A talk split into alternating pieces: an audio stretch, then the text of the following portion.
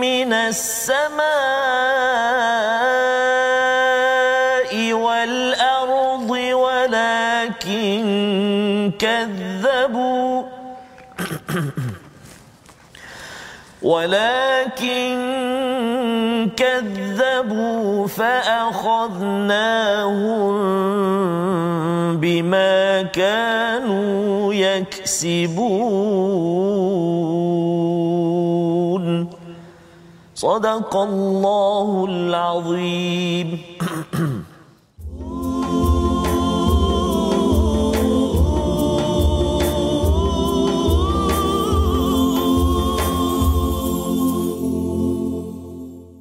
Assalamualaikum warahmatullahi wabarakatuh. Alhamdulillah wassalatu wassalamu ala Rasulillah wa ala alihi wa man wala syada la ilaha illallah syada Muhammadan abduhu wa rasuluh. Allahumma salli ala sayidina Muhammad wa ala alihi wa sahbihi ajma'in. Amma ba'du. Apa khabar tuan-tuan dan puan yang dirahmati Allah sekalian? Kita bersyukur pada Allah Subhanahu wa taala untuk kita sama-sama dapat bersama dalam My Quran Time baca faham amal pada hari ini. Saya ucapkan terima kasih pada tuan-tuan yang berada di depan kaca televisyen, yang berada di Facebook, di YouTube untuk bersama untuk terus kita menggali permata permata-permata di dalam al-Quran daripada surah Al-A'raf ayat ataupun halaman 163 pada hari ini. Dan saya jemput tuan-tuan untuk panggil kepada anak-anak kepada kawan-kawan share di Facebook untuk sama-sama kita berkongsi mesej ilahi mesej surat cinta daripada Allah Subhanahu Wa Taala agar Allah terus memimpin kita dan tidak mungkin kita ditinggalkan apabila kita sentiasa berujar bercakap dengan Allah Subhanahu Wa Taala. Pada hari ini kita bersama dengan Ustaz Tarmizi Abdul Rahman. Apa khabar Ustaz? Alhamdulillah Ustaz. Alhamdulillah Ustaz ya. Safas. Alhamdulillah. Semakin sihat ya. insya-Allah mudah-mudahan. Kita doakan kita berdoa sahabat kita, guru kita, kawan kita ya Ustaz Tarmizi kita ya, ya terus sihat insya-Allah. Ya insya-Allah. Dan mohon pada tuan-tuan juga ya, ya. kami doakan kesihatan dan kita doakan uh, kesihatan bagi semua ya rakyat Malaysia seluruh Amin, ya dunia. Ya diberikan kesembuhan mungkin ada yang sakit pada hari ini ya. uh, kerana kita yakin bahawa sebenarnya bagi setiap yang sakit itu akan sihat insya-Allah. Dan yang sihat pun tak semestinya terus sihat ya. ya. Kita doa pada Allah. Allah berikan uh, peluang ini lima perkara sebelum datang lima perkara yang perlu kita syukuri dalam kehidupan kita seharian jadi kita mulakan dahulu program kita pada hari ini dengan umul Quran al-Fatihah untuk sama-sama kita menghayati sinopsis umul Quran induk kepada al-Quran ini sebelum kita masuk kepada surah al-A'raf pada ayat 96 sebentar nanti umul Quran bersama Ustaz Tarmizi Abdul Rahman. Terima kasih uh, Fadil Ustaz Fazrul. Bismillahirrahmanirrahim. Assalamualaikum warahmatullahi wabarakatuh. Alhamdulillah wassalatu wassalamu ala Rasulillah wa ala alihi wa sahbihi wa man wala wa ba'da. Apa khabar tuan-tuan dan puan-puan, mak-mak, ayah-ayah uh, yang berada di rumah barangkali ada sedang masak dan sebagainya. Juga buat adik-adik abang kakak sekalian. Bertemu lagi kita dengan kalamullah al-Quran. Subhanallah rezeki daripada Allah Subhanahu wa taala dapat uh, juga saya bersama dengan tuan-tuan dan puan hari ini terus dan terus bersama dengan al-Quran yang pentingnya. Mudah-mudahan Allah taala terus kurnia uh, kefahaman kepada kita. Dan mudah-mudahan suratil Fatihah yang kita baca saban hari saban pertemuan kita terus menjadi kekuatan dalam kehidupan kita. Memohon petunjuk dan hidayah pertolongan daripada Allah Subhanahu wa taala. Uh, barangkali untuk uh, permulaan ini uh, Ustaz uh, Fazrul saya nak cuba uh, jika tempoh hari saya baca uh, Syurim kan Syekh Syurim ya saya saya nak cuba bacaan uh, apa nama ni Syekh Mahir lah pula InsyaAllah. Mahir Zin ke Mahir Mu'akli? Mu'akli. Mahir Mu'akli. Tuan-tuan dan puan-puan, mari kita sama-sama baca Ummul Quran Surah Al-Fatihah.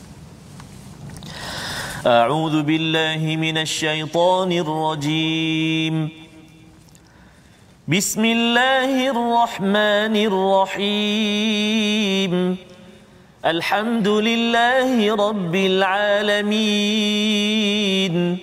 الرحمن الرحيم.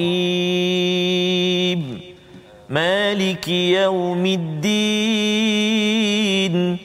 إياك نعبد وإياك نستعين. اهدنا الصراط المستقيم صراط الذين أنعمت عليهم غير المغضوب عليهم ولا الضالين.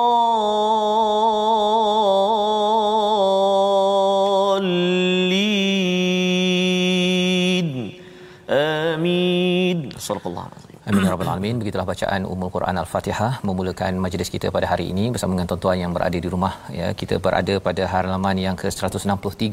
Kita sudah pun melihat kepada kisah Nabi Shu'aib agak panjang walaupun Nabi Shu'aib ini mungkin tidak terlampau terkenal ya berbanding dengan Nabi Musa yang kita akan lihat kisahnya bermula pada hari ini.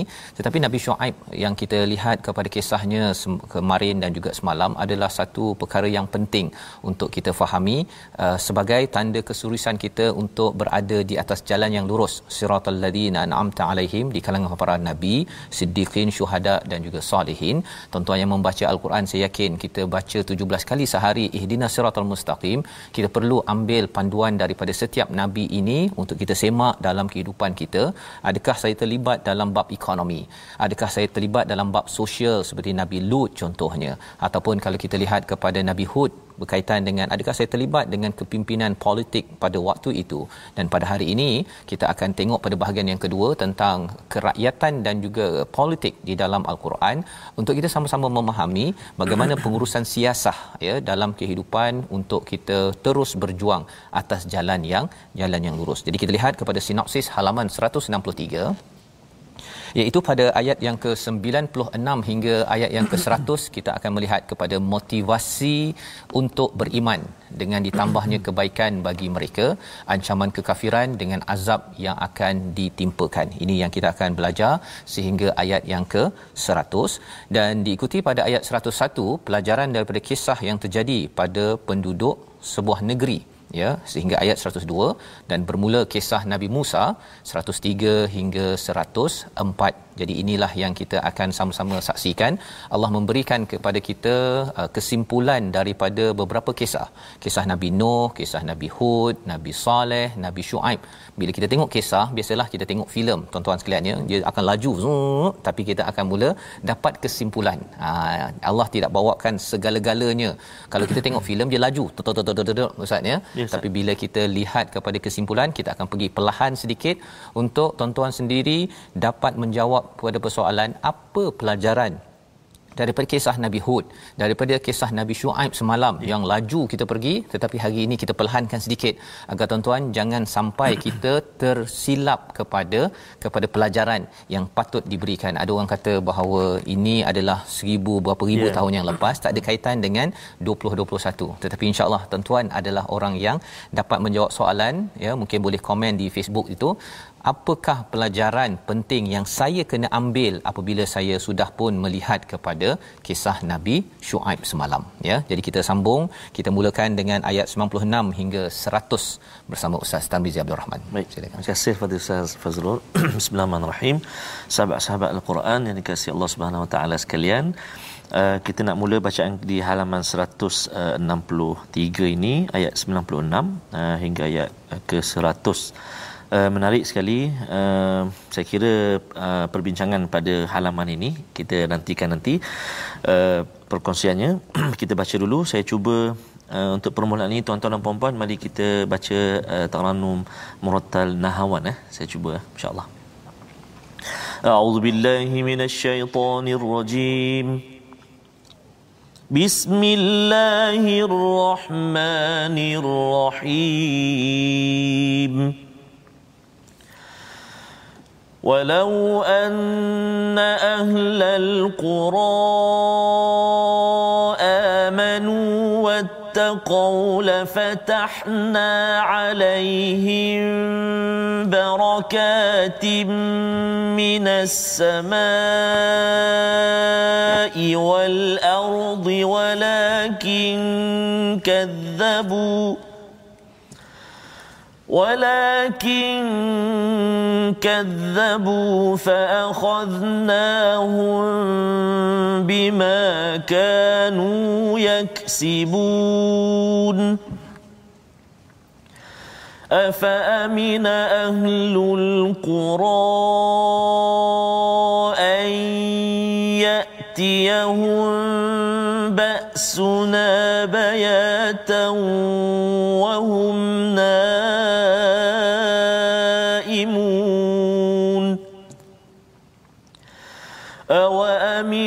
أهل القرى أن يأتيهم بأسنا ضحى وهم يلعبون. أفأمنوا مكر الله فلا يأمن مكر الله إلا القوم الخاسرون.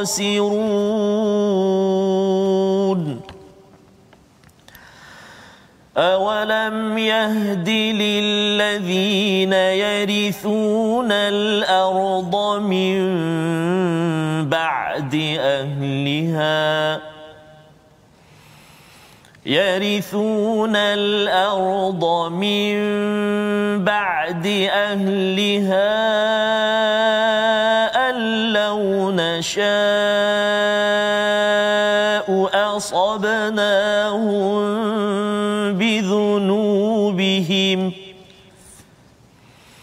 ونطبع على قلوبهم فهم لا يسمعون. صدق الله العظيم. Surah Al-Nazim gitulah bacaan daripada ayat 96 hingga ayat yang ke-100 sebagai kesimpulan ustaznya kepada kisah Nabi Shu'aib semalam. Allah mengingatkan berkali-kali bagaimanakah perjuangan Nabi Shu'aib itu. Ya. yang mengingatkan kepada orang-orang yang yang berekonomi yang bermuamalah pada waktu itu yang curang ya yang mengambil rasuah yang menipu di antara mereka. Maka Allah berikan rajfah memberikan gempa kepada mereka. Dan selepas itu uh, Allah mengingatkan kepada kita bahawa sebenarnya hakikat tentang kehidupan sosial ini iaitu Allah memberikan baksa iwadarra kesusahan kesempitan adalah untuk kita tunduk merendahkan diri kepada Allah Subhanahu Wa Taala. Mungkin kerana sibuk sangat kerana kita nak sangat banyak untung yes. ustaznya kerana kita nak itu nak ini nak kuasa nak apa sebagainya maka akhirnya kita terlupa kita membuat kerosakan sanggup menipu. Maka Allah kata Allah berikan pada waktu ini kalau kita dihadapan berhadapan dengan COVID-19 dan sebagainya Allah nak kita yadarraun agar kita merendahkan diri kepada Allah Subhanahu Wa Taala tetapi kita jangan lupa ya apakah formula untuk kita bangkit Allah menyatakan pada ayat 96 dan jika penduduk negeri beriman dan bertakwa pasti kami akan melimpahkan kepada mereka keberkatan daripada langit dan bumi. Hmm. Ini adalah janji manis wow. ya yang perlu kita ambil daripada Allah SWT walau anna ahlal qura. Jika satu kawasan itu beriman ramai-ramai ya bukan iman seorang-seorang. Amanu tu iman ramai-ramai. Wattaqau bukan sekadar percaya tetapi dia melaksanakan apa yang dia percaya. Ya. Kita percaya pada Allah, maksudnya tuan-tuan kita bertakwa salah satunya kita solat. Hmm. Kan? Kita beriman pada al-Quran, kita baca dan kita kena mengamalkan. Ha, ini akan kita lihat pada kisah Nabi Musa nanti di mana Allah mengingatkan kepada zaman itu bila ada Taurat ya. kena ambil uh, biquwah ya. ya ambil dengan sepenuh kekuatan. Bukannya bila kita beriman tapi bila nak buat itu kita kata tak naklah saya buat. Itu tandanya beriman tetapi tidak bertakwa. Jadi Allah menyatakan syarat untuk mendapatkan barakat iaitu iman dan juga takwa ya iman ini dia punya ilmu kepercayaannya takwa itu ialah pelaksanaannya. Uh, la fatahna confirm pasti kami akan bukakan alaihim barakatim minas sama'i wal ard. Allah bukakan daripada langit pertama itu barakat hujan yang mencurah-curah yang berkat ustaz ya. Yes, ini bukan hujan yang membawa banjir yeah, ya. Itu uh, boleh dibincangkan berkat ke tak berkat ya. Tapi yang dimaksudkan di sini ialah hujan ilham kebahagiaan rezeki daripada daripada bumi dan daripada daripada langit dan daripada bumi. Ya itu adalah janji daripada Allah.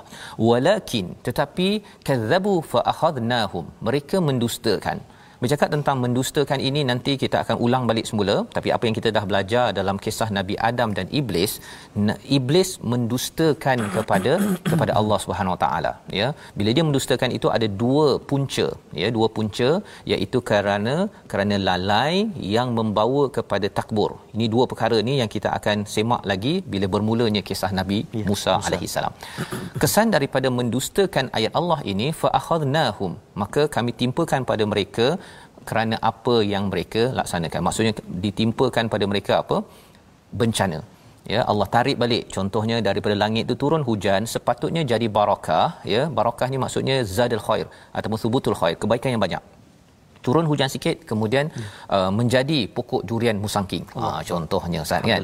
Ataupun kalau turun hujan itu menjadi tanam-tanaman. Hmm. tetapi apa yang berlaku pada pada zaman Firaun yang kita akan baca nanti ataupun apa yang berlaku pada uh, kisah Nabi Shu'aib ialah hancur ya hancur dia menyebabkan banjir hmm. kalau zaman Nabi Musa itu tufan ada puting beliung banjir yang menyebabkan uh, kotor kawasan-kawasan itu airnya dan akhirnya merebak pandemik taun pada ya. waktu itu ya jadi Allah menyatakan ini sebagai peringatan dan berkali-kali Allah ingatkan pada ayat yang ke-97 fa amina ahlul qura maka adakah penduduk negeri itu berasa aman daripada siksaan kami yang datang pada malam hari di dalam rumah mereka ketika mereka sedang tidur. Jadi Allah nak beritahu kepada kita bahawa sebenarnya kita tidak boleh rasa aman.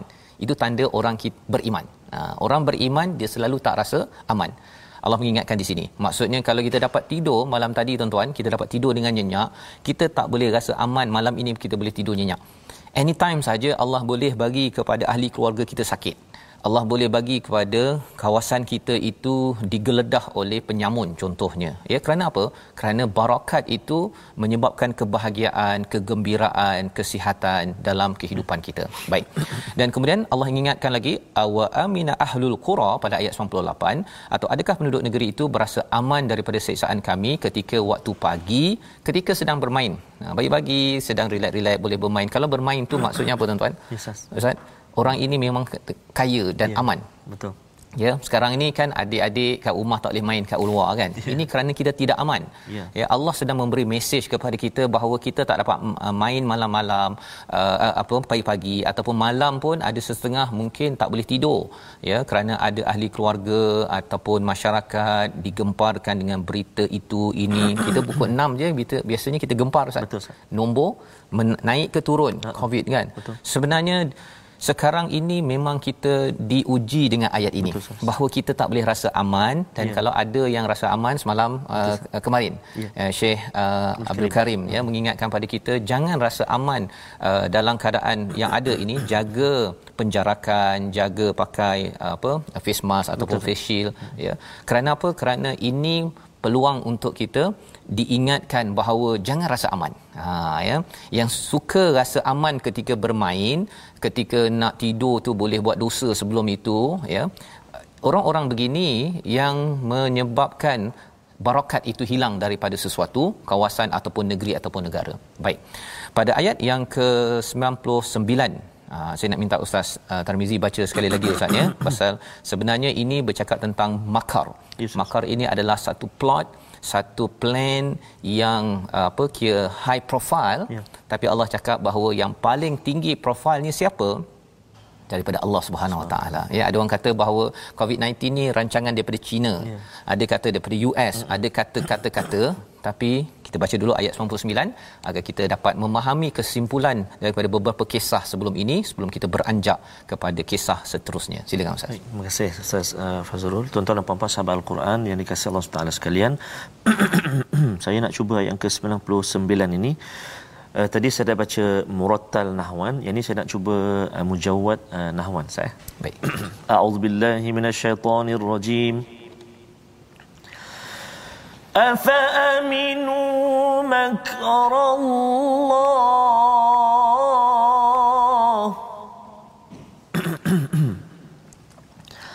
Afa aminu makrallah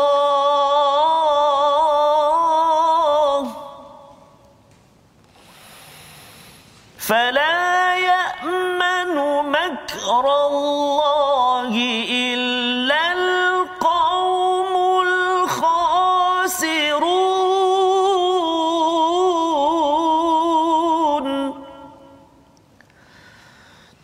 فلا يأمن مكر الله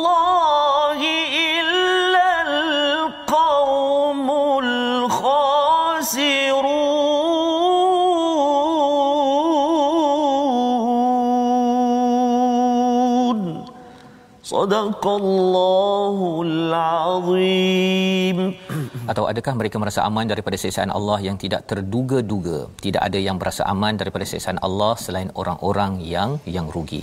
Jadi ini adalah peringatan daripada Allah. Banyak kali Allah mengulangkan perkataan mengapa rasa aman? Adakah mereka rasa aman?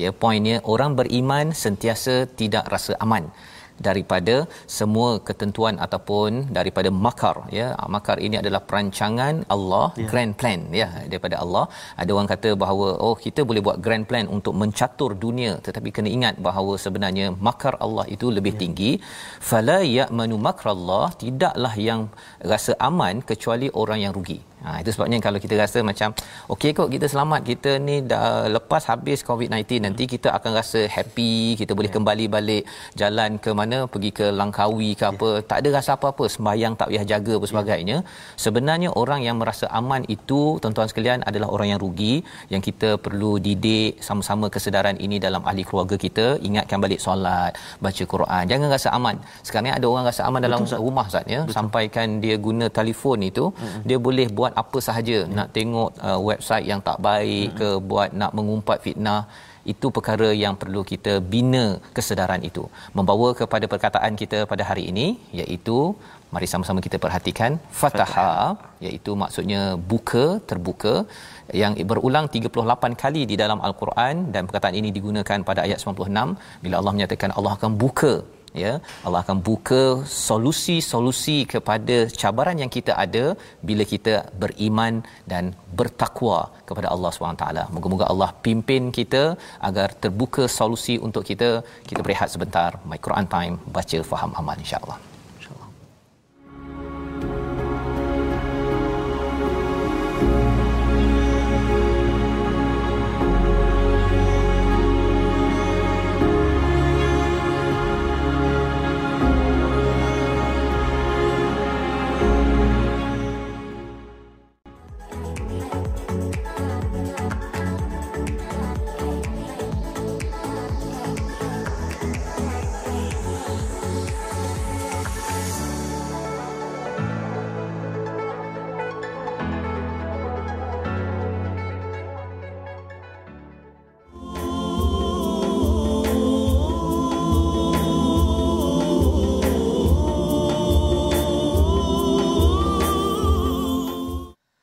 Alhamdulillah, thumma alhamdulillah uh, bertemu lagi sahabat-sahabat Al-Quran yang dikasihi oleh Allah Subhanahu taala sekalian, uh, penonton-penonton TV Al-Hijrah.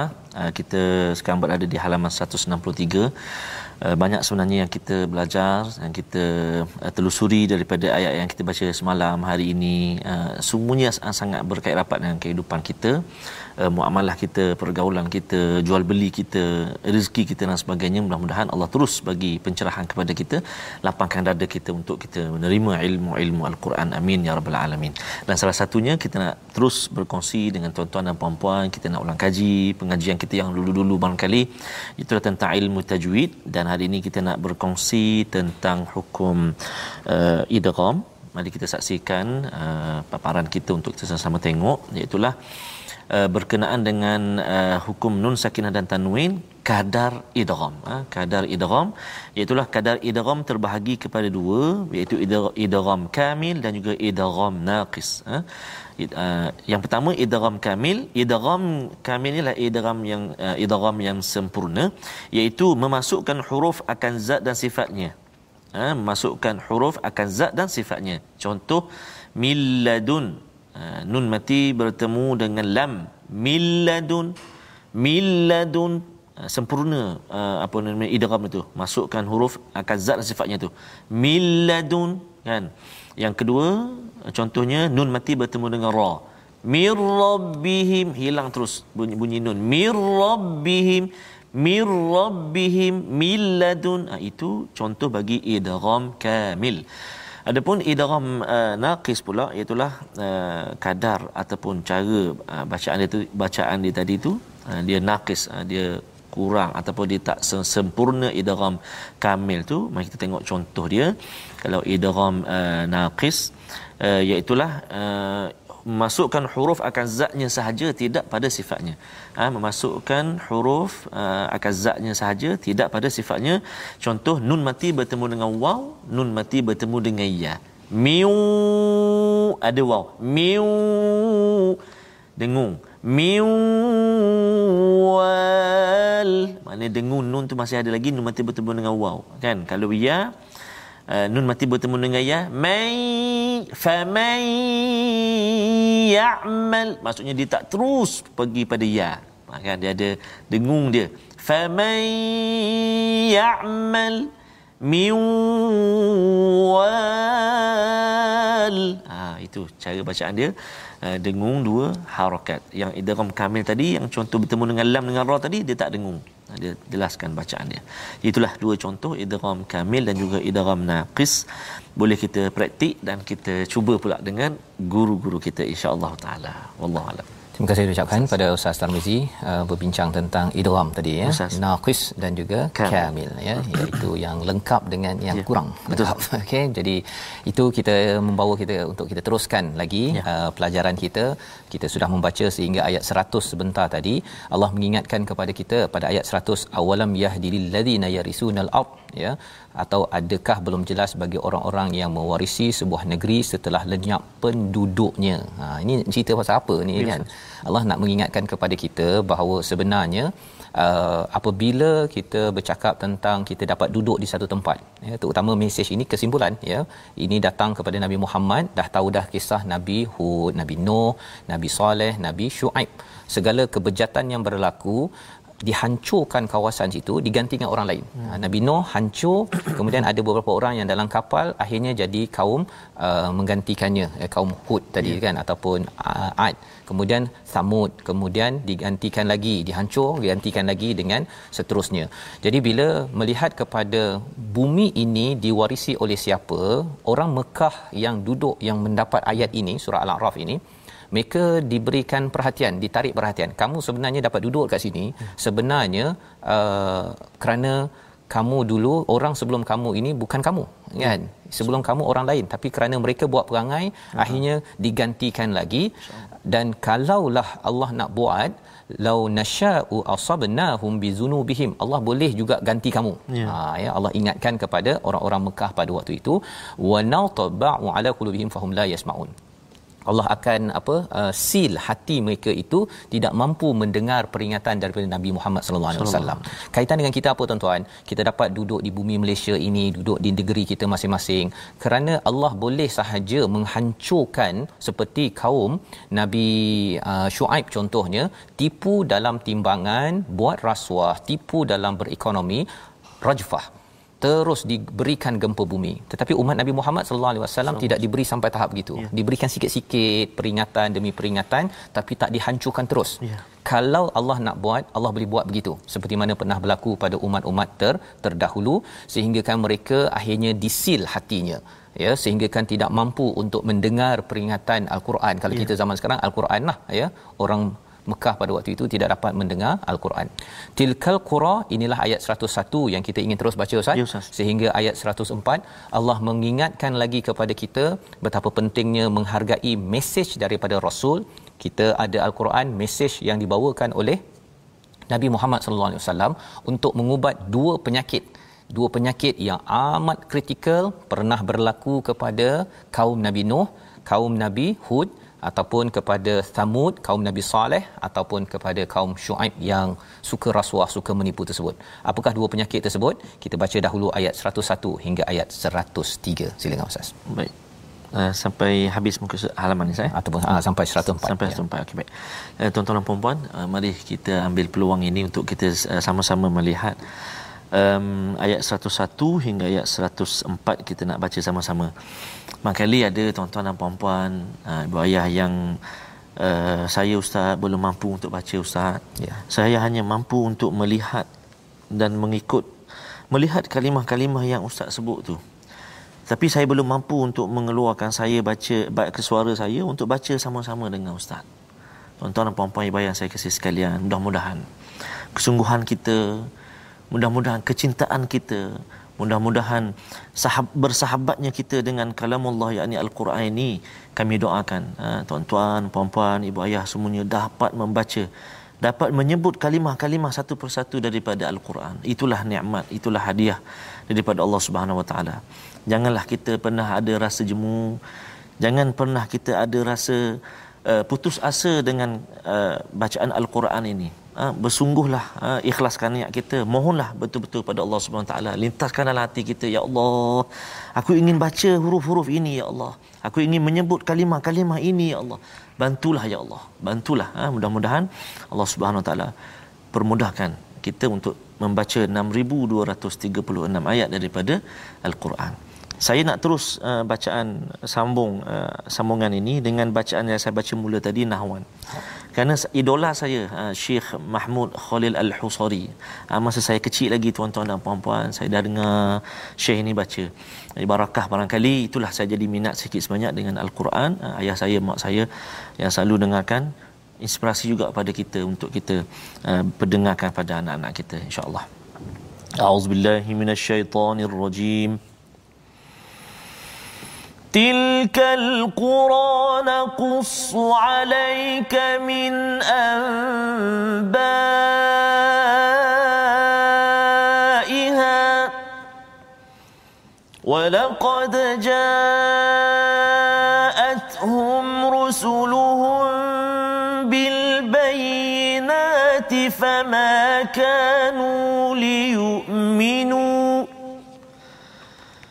فما كانوا ليؤمنوا بما كذبوا من قبل كذلك يطبع الله على قلوب الكافرين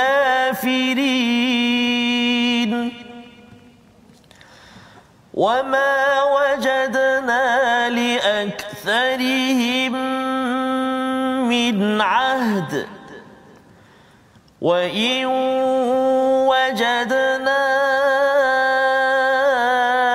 أكثرهم لفاسقين.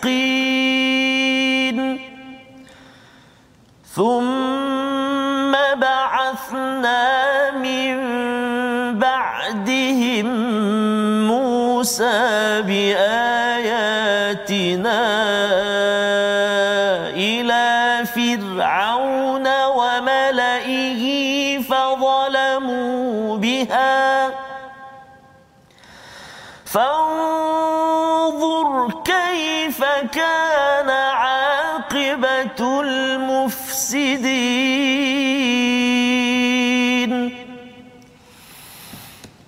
وقال موسى يا فرعون إني رسول من رب العالمين.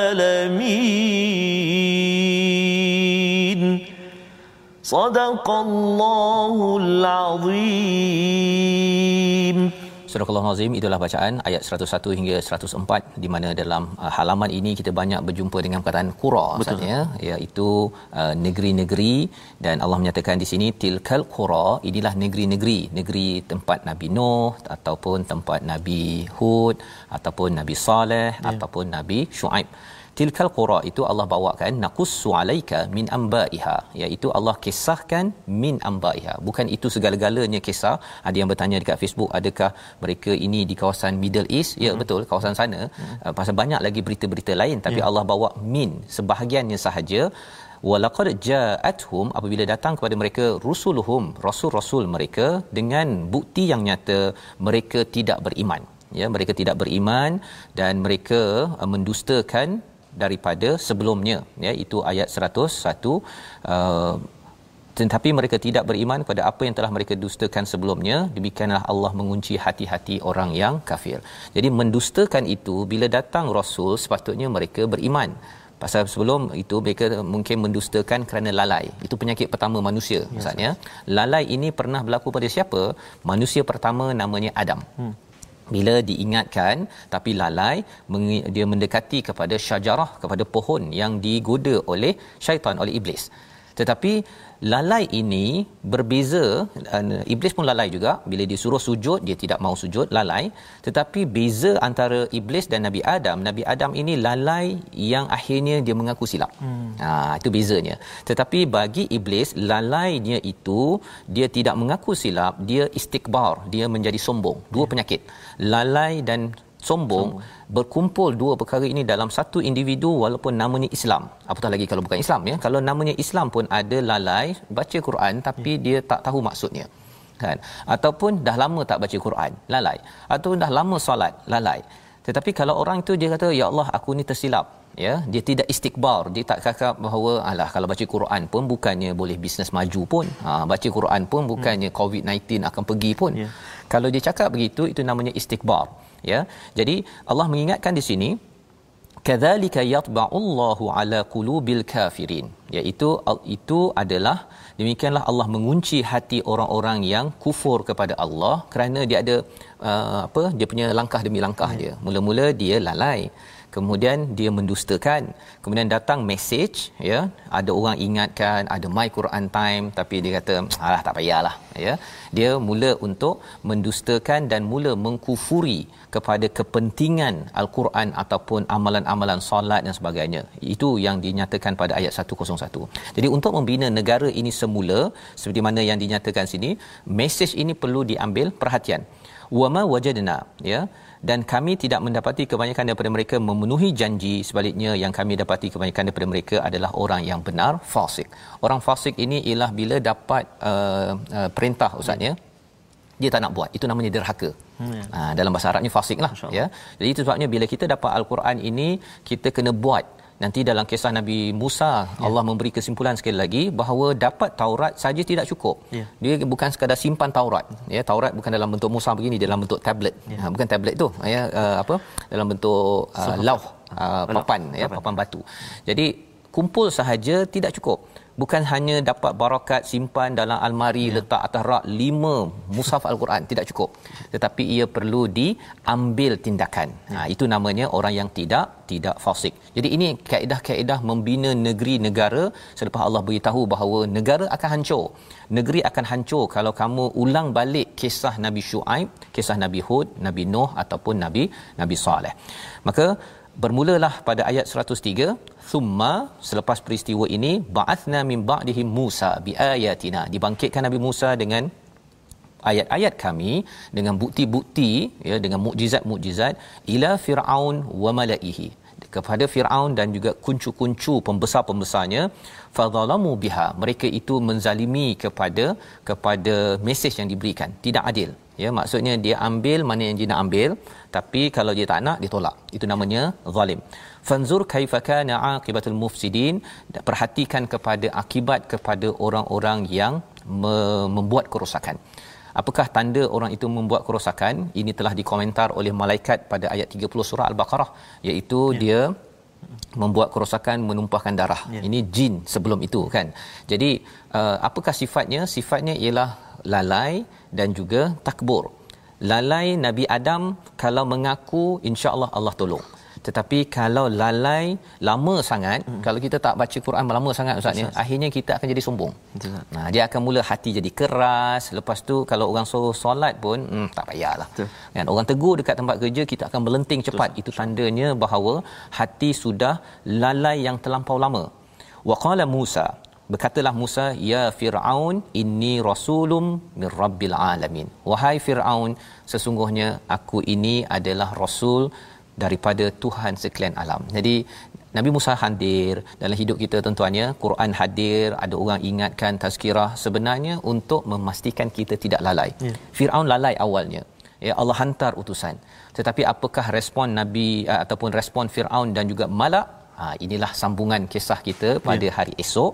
Tapi ini juga mesej kepada kepada Nabi Muhammad sallallahu alaihi wasallam uh, bila melihat bacaan ini oh Nabi Muhammad inni rasulum mir rabbil alamin ya. cakap pada siapa bukan Firaun pada di Mesir ya. tapi cakap kepada orang-orang musyrik di Mekah ya. pelajaran untuk kita ialah kita pun ya sama ada kita didatangi oleh risalah daripada nabi ataupun kita pun kena bawa share dekat Facebook tuan-tuan. Kaedah kita mak ayah berkongsi ini adalah kaedah bagaimana kita mengubat dua perkara iaitu lalai dan juga sombong, sombong. ya dan bila kita membawakan risalah ini terus kita memberi tazkirah-tazkirah uh, mengikuti program My Quran Time ataupun program-program lain ini akan menyebabkan kita tidak akan menjadi lalai yang sombong bila lalai yang sombong sebenarnya kita ikut iblis hmm. lalai yang tidak sombong itu mengikut Nabi Adam yang insya-Allah Allah akan terima taubat kita. Jadi nak minta sekali lagi ustaz yes, baca ayat 104 sebagai permulaan yeah. kisah uh, Musa dan Firaun. Firaun ini adalah uh, kira bapa angkat ni ustaz. Ha bapa yeah. dulu duduk kat istana yeah. uh, Firaun pasal kecil-kecil. Lepas tu bila dah lama tu yeah. Dah besar uh, um, daddy Firaun oh, contohlah kan kalau Nabi Musa cakap uh, aku ni rasul yeah. kan seorang ayah bila anak dulu jaga dimanjakan uh-huh. lepas tu um, sesungguhnya saya ni rasul yeah. kan yeah. pelik sebenarnya Betul. tetapi ada lagi babak-babak yang lebih menarik yang kita akan ikuti kita baca sekali lagi ayat 104 permulaan kisah Nabi Musa pada hari ini silakan Ustaz terima kasih Ustaz tuan-tuan dan puan saya nak uh, kita baca sama-sama ayat 104 ini saya nak baca dengan uh, peruntuk bacaan pada hari ini Ustaz uh, dengan hijaz uh. insyaallah auzubillahi minasyaitonirrajim وقال موسى يا فرعون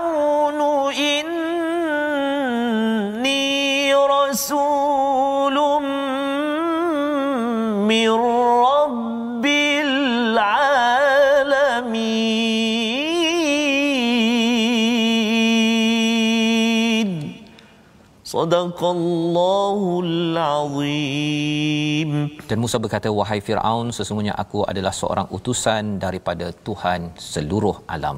Walaupun pendek ayat ini, tetapi kita yakin kita nampak perspektif bahawa sebenarnya Nabi Musa ni junior ha junior ya. Dia amat kelah kecil berbanding yeah. Firaun. Daddy daddy kan? Tetapi dia tetap juga melaksanakan tugas. Kalau tuan-tuan mungkinlah sedikit uh, ilmu ya mungkin bukan pangkat tinggi tetapi uh, saya nak juga berkongsi tentang pentingnya Quran untuk mengembalikan balik qura ataupun negeri ini. Kita mungkin rasa alamak saya ni kecil. Apatah lagi Firaun ini adalah yang banyak ber berjasa kepada yeah. kepada Nabi Musa ya tetapi Nabi Musa tetap dengan hidayah daripada Allah terus melaksanakan tugas. Nabi Muhammad walaupun dia mendapat manfaat daripada bapa-bapa saudara dia dekat Mekah tetap juga mengingatkan tentang risalah. Kita dapat banyak mana pun jasa kalau perkara itu perlu kita sampaikan dalam bentuk yang terbaik. Ya qaulan layyina dengan perkataan yang lemah lembut kita kena laksanakan tugas tersebut kerana negeri ini hanya akan dapat diselamatkan apabila walau anna ahlal qura amanu wattaqau. Apabila beriman dan juga bertakwa dengan sebenar-benarnya. Kita lihat kepada situasi kita bagi keseluruhan halaman 163 yang boleh kita perhatikan iaitu ada yang uh, bersembang-sembang ya. Uh, ya tidur dengan aman ya. Sepatutnya orang beriman tidak tidur dengan aman. Bolehlah tidur ya ustaz ya. Tapi yeah. maksudnya kita jangan uh, buat perkara-perkara yang tidak bermanfaat pada waktu malam ataupun pada waktu siang uh, kerana kesannya ialah sesebuah negeri itu dapat dihancurkan. Kita boleh lihat dalam kisah-kisah yang telah disampaikan dan ini pelajaran yang penting bagaimana kita ingin membina negeri ini semula. Allah bawakan cerita bukan untuk kita sekadar dengar tetapi untuk ambil pelajaran jangan ia berulang pada negeri ataupun negara negara kita. Di sebelah kanan bawah sekali itu berkaitan dengan daddy Firaun. Ha ya. Okey. Uh, Allah utuskan aku sebagai uh, rasul seluruh alam. Nah, jadi bagi seorang ayah ataupun orang yang berjasa yang kenal daripada kecil tiba-tiba ada pula yang nak tegur, itu adalah satu perkara yang mencari kepada uh, kebahagiaan bagi sesebuah kawasan tetapi kalau ia perlu dibuat untuk meneruskan pastikan anak generasi kita pada masa akan datang mendapat negeri negara yang tidak dilingkupkan ya telah tidak di, diberi abala oleh Allah SWT kita perlu laksanakan perkara itu tuan-tuan jadi membawa kepada resolusi kita pada hari ini Yang pertama ialah mari kita sama-sama perhatikan bina iman dan takwa dalam komuniti atau organisasi untuk mendapatkan barakah. Yang kedua jangan bermain dan mencabar perkara ketauhidan kepada Allah Subhanahu Wa Taala dan yang ketiga kita minta ampun segera agar tidak ditimpa keburukan dan ditutup hati daripada kebenaran hingga menyebabkan lebih ramai lagi orang yang sanggup menderhaka kepada Allah Subhanahu Wa Taala. Kita berdoa ustaz. A'udzu billahi rajim. Bismillahirrahmanirrahim. الحمد لله رب العالمين والصلاة والسلام على رسول الله الأمين سيدنا محمد وعلى آله وصحبه أجمعين. اللهم صل على سيدنا محمد وعلى آل سيدنا محمد. يا الله يا رحمن ويا رحيم. Sebagaimana kami saban hari memohon ke hadratmu ya Allah Agar dikurniakan hujan dari langit Turun ke bumi menyuburkan tanaman-tanaman kami ya Allah. Begitu juga ya Allah kami mohon ke hadratmu ya Allah. Kalamullah kalamu ya Allah Yani Al-Quran turun dari langit ya Allah. Menyuburkan iman kami ya Allah Namun kami sombong ya Allah. Kami tidak boleh membaca Al-Quran Tapi kami sombong ya Allah Kami lemah ya Allah Namun kami semakin sombong ya Allah. Kami tidak memahami Al-Quran Namun kami sombong ya Allah. Kami bercakaran bersengketa Menyebabkan kami semakin sombong ya Allah. Kami jauh daripada kalammu Al-Quran ya Allah. Kami jauh daripada Al-Quranmu ini ya Allah Maka ya Allah kami mohon ke hadratmu ya Allah Jadikan setiap saat dalam kehidupan kami Dipandu oleh kalammu Al-Quran ini ya Allah. Birahmatika ya Arhamar Rahimin. Walhamdulillahi Rabbil Alamin Amin ya rabbal alamin. Moga Allah terus memimpin kita dengan hidayah agar kita terus tidak lalai dalam kehidupan kita dan juga kita tidak menjadi orang yang sombong. Inilah antara pelajaran yang kita ambil beberapa kisah sebelum ini dan selepas ini pada halaman esok pada halaman 164 kita akan menyambung bagaimana perjuangan uh, sombong itu yang diwakili oleh Firaun itu tidak mahu kita dapatkan ya kita sebarkan. Inilah yang kita ingin bawa dalam tabung gerakan al-Quran.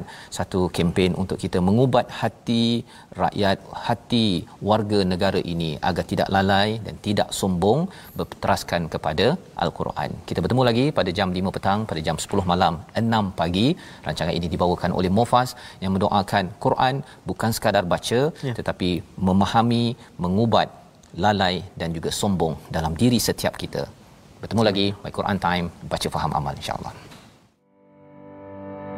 thank you